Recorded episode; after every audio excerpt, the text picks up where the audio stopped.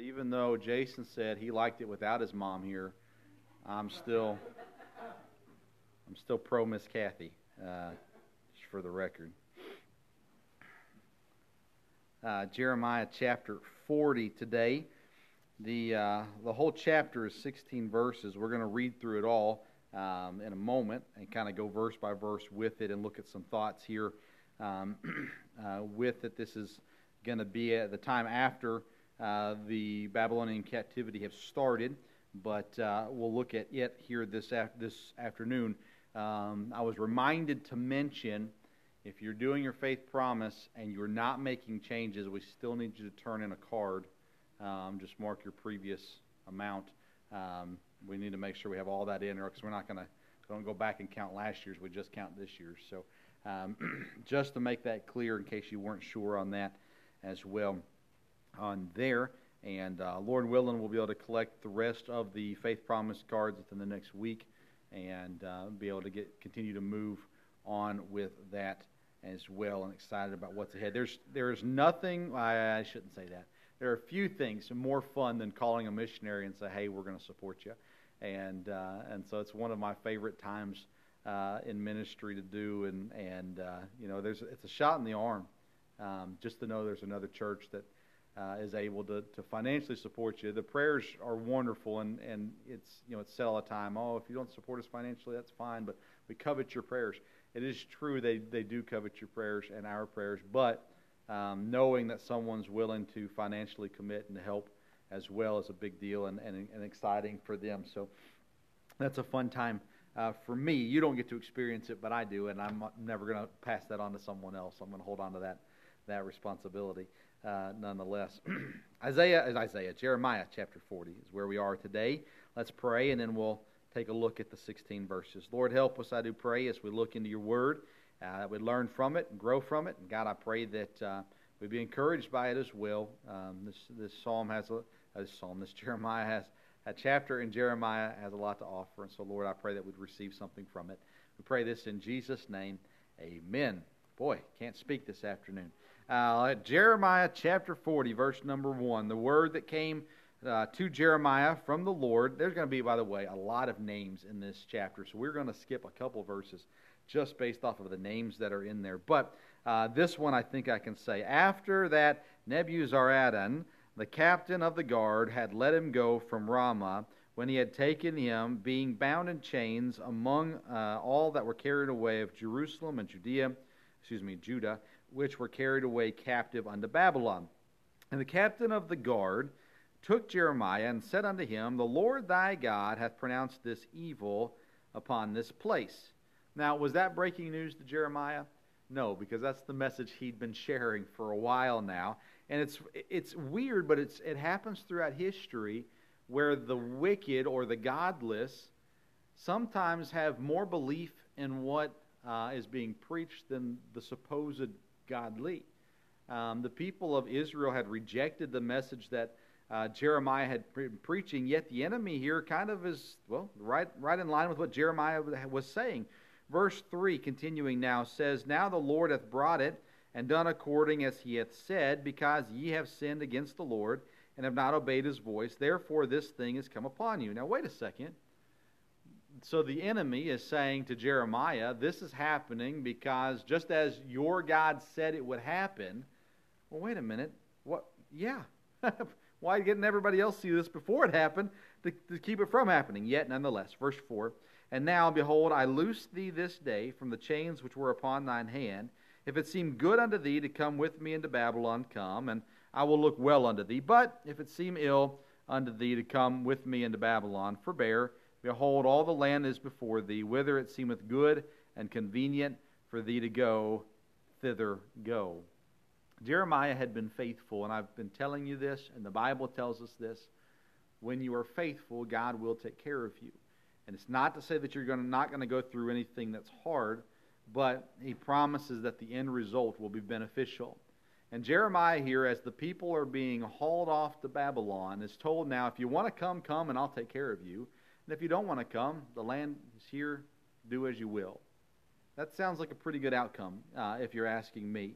Uh, verse number 5 Now, while he was not yet gone back, he said, Go back also uh, to Gedaliah, the son of Ahikam, the son of Shaphan, uh, whom the king of Babylon made, had made governor over the cities of Judah, and dwell with him among the people, or go whither, wheresoever it seemeth convenient unto thee to go. So the captain of the guard gave him victuals and a reward, and let him go. Jeremiah's people put him in chains. God's people put Jeremiah in chains. The enemy now looses him, releases him uh, by the hands of God. Don't get it wrong.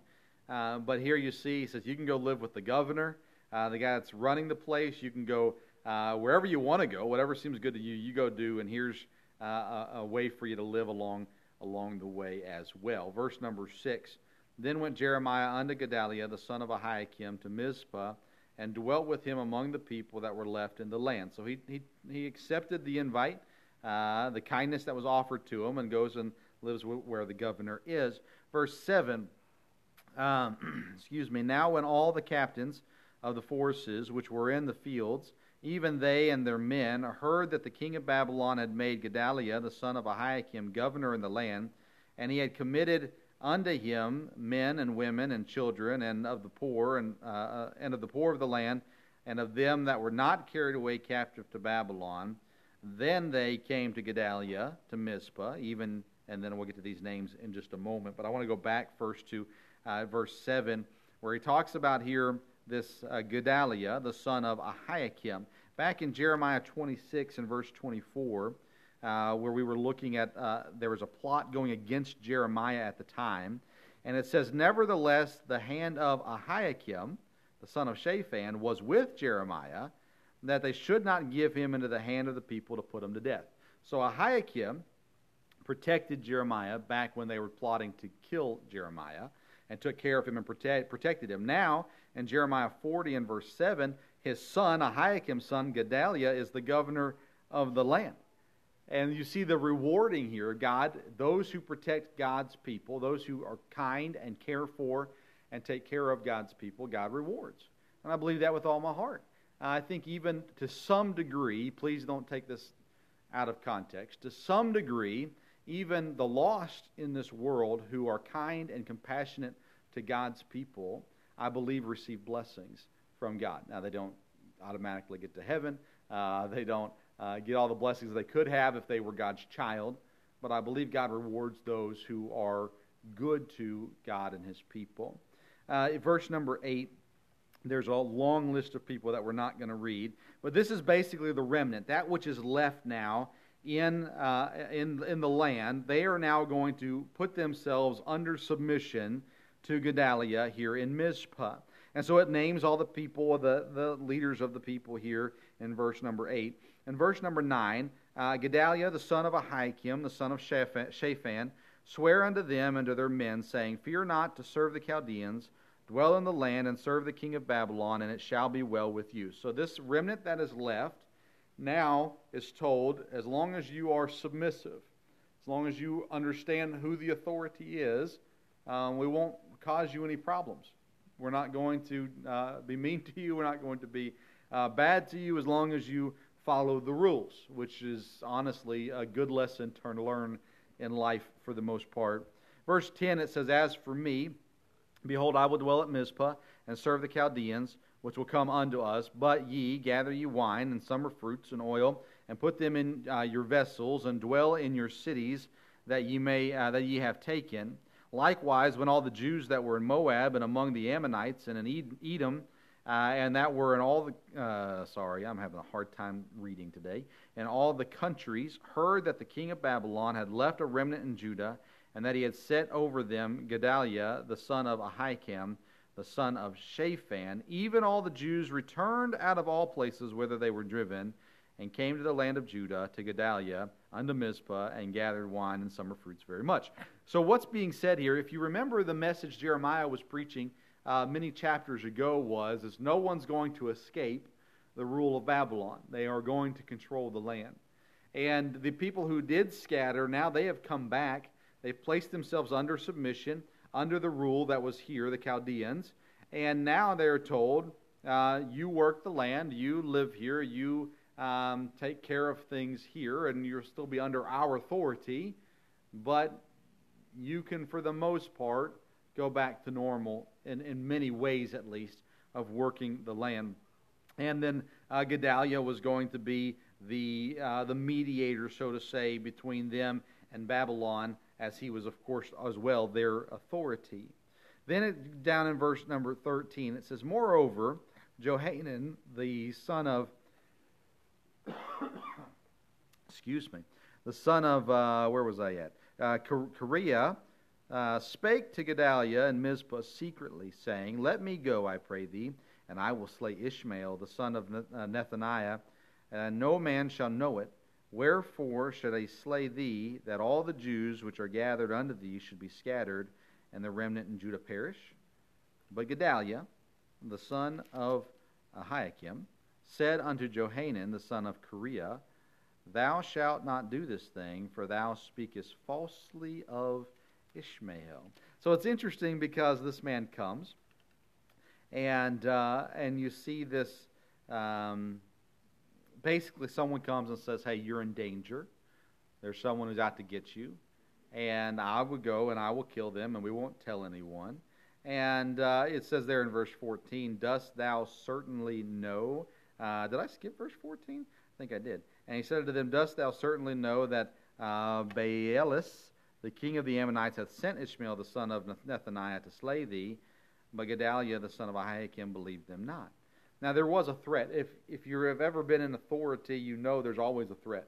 there's people under you that don't like you, and uh, they, hopefully you're not at threat for your life. But uh, if you're in a place of authority, typically there's people underneath you that aren't happy that you're there. And nonetheless, this warning came: Hey, someone is here uh, to kill you. Uh, they're coming to kill you, and, and I will go and take care of them for you. And Gedaliah was a little overconfident, I think, in the people's fidelity. Um, they came under submission, but if he would have paid any attention to kind of uh, the history, he may have learned there was a little bit of danger uh, in this threat uh, here that is coming. And chapter 41 continues this story, which we won't look at this week. We will look at it next week, though. Um, come back next week for the conclusion of Ishmael versus Gedaliah. Um, but it will be next week. We'll look at the whole situation that kind of comes across or comes to point uh, with Ishmael and Gedaliah here and those that were trying to help him uh, as well. Uh, so, kind of just this transition chapter as uh, the, the things are kind of establishing where they're going to be here throughout the captivity uh, that is there. But I learned from this chapter, you watch as Jeremiah's faithfulness is rewarded. Uh, you watch as uh, um, uh, kindness was rewarded as well uh, through there, and just a continual reminder that if we will um, just be decent human beings that love the Lord and love people, that uh, God will reward us for it. And and I believe that's that is true. Be faithful. Um, do as God commands and let God work out the details of it all. Lord, help us to be what we ought to be. And I know we go through different things in life that push us different directions and try us and test us in different ways. But Lord, I pray that um, no matter the circumstances, Jeremiah was faithful to follow you. Lord, that we would be as well. And God, I pray that we'd be aware of those who are kind. Um, we oftentimes overlook kindness.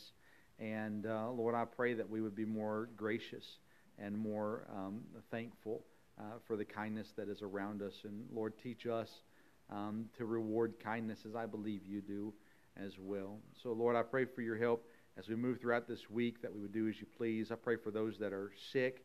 Um, think of John with COVID. Think of uh, Amber with croup. And uh, I know we've got some other young ones that have gone through some different things. And uh, Lord, I pray uh, for continued recovery as Michaela, Michaela's surgery, and we're thankful for that, how you've been helping in, in that recovery already. Uh, but Lord, I just pray that you'd, that you'd get us healthy, and Lord, that we'd be able to come back together and, um, and spend a Sunday together, uh, all of us uh, as a church family worshiping you. Uh, Lord, help us this week, provide for the needs that we have. We pray this in Jesus' name. Amen. All right. If you need anything, please do let us know. We'll be back Wednesday night at 7. Uh, and again, we will provide the Zoom invite. If you can be here in person, we really, really want you to be here in person. Um, we're going to do some stuff on Sundays as well, but we're really trying really hard. It's hard for this pastor to go, yeah, we'll give you, a, and I know we've got sick people. I'm not please understand me. I'm not mad about people being sick. Um, but we want you here. And so if you can be here, please, please be here. We'll do our best to accommodate those that can't. Um, but nonetheless, thank you. Um, hopefully, next week we'll have a proposed budget for you. And um, if you have any questions or concerns or uh, things you need to talk about, please let us know. Don't forget about the sign up to purchase the Continue book, uh, $12. That's on the back table as you come in the door. Uh, back there, that'll be starting in September, so we need to get those books ordered in the next week or two, probably, uh, to make sure they get here in time. But uh, excited about that as well. If anything, let me know. Lord bless you. Let's be dismissed.